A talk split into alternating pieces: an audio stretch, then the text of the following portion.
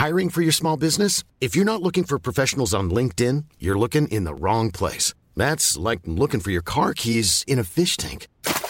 LinkedIn helps you hire professionals you can't find anywhere else, even those who aren't actively searching for a new job but might be open to the perfect role. In a given month, over 70% of LinkedIn users don't even visit other leading job sites. So start looking in the right place. With LinkedIn, you can hire professionals like a professional. Post your free job on linkedin.com slash people today.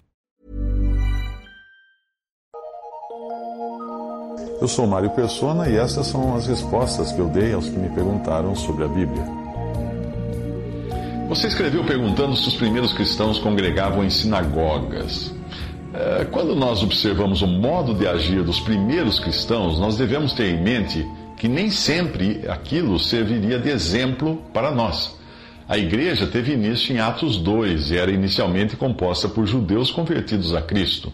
A princípio, eles não entenderam exatamente o que era a igreja Pois em nenhum lugar do Antigo Testamento os profetas haviam previsto que Cristo teria um corpo na terra formado pelos salvos, de cujo corpo o próprio Jesus seria a cabeça no céu.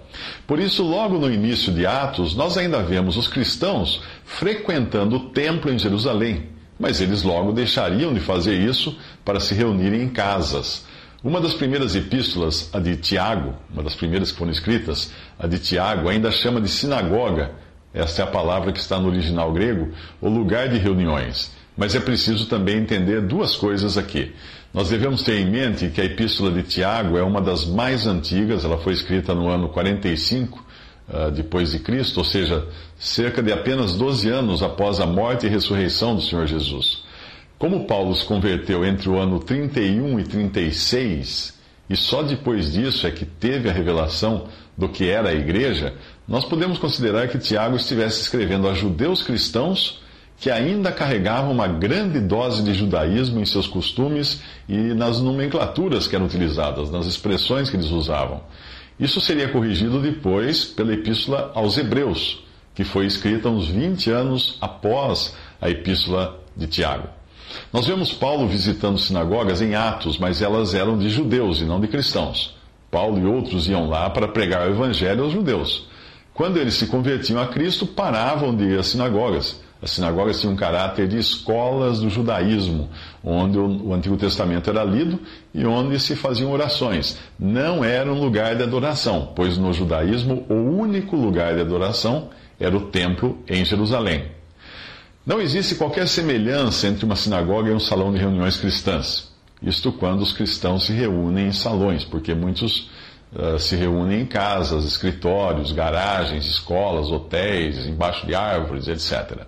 O lugar de reuniões do cristão não tem qualquer significado. É apenas um endereço físico e é um erro chamado de templo, e muito menos de sinagoga.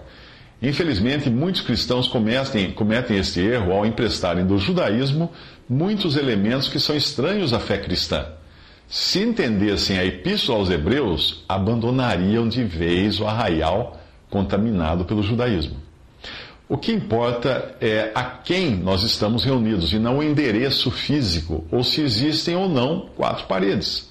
Quando há muitos irmãos e existe essa facilidade, costuma-se alugar ou comprar um salão, mas esse não tem qualquer paralelo com as sinagogas dos judeus.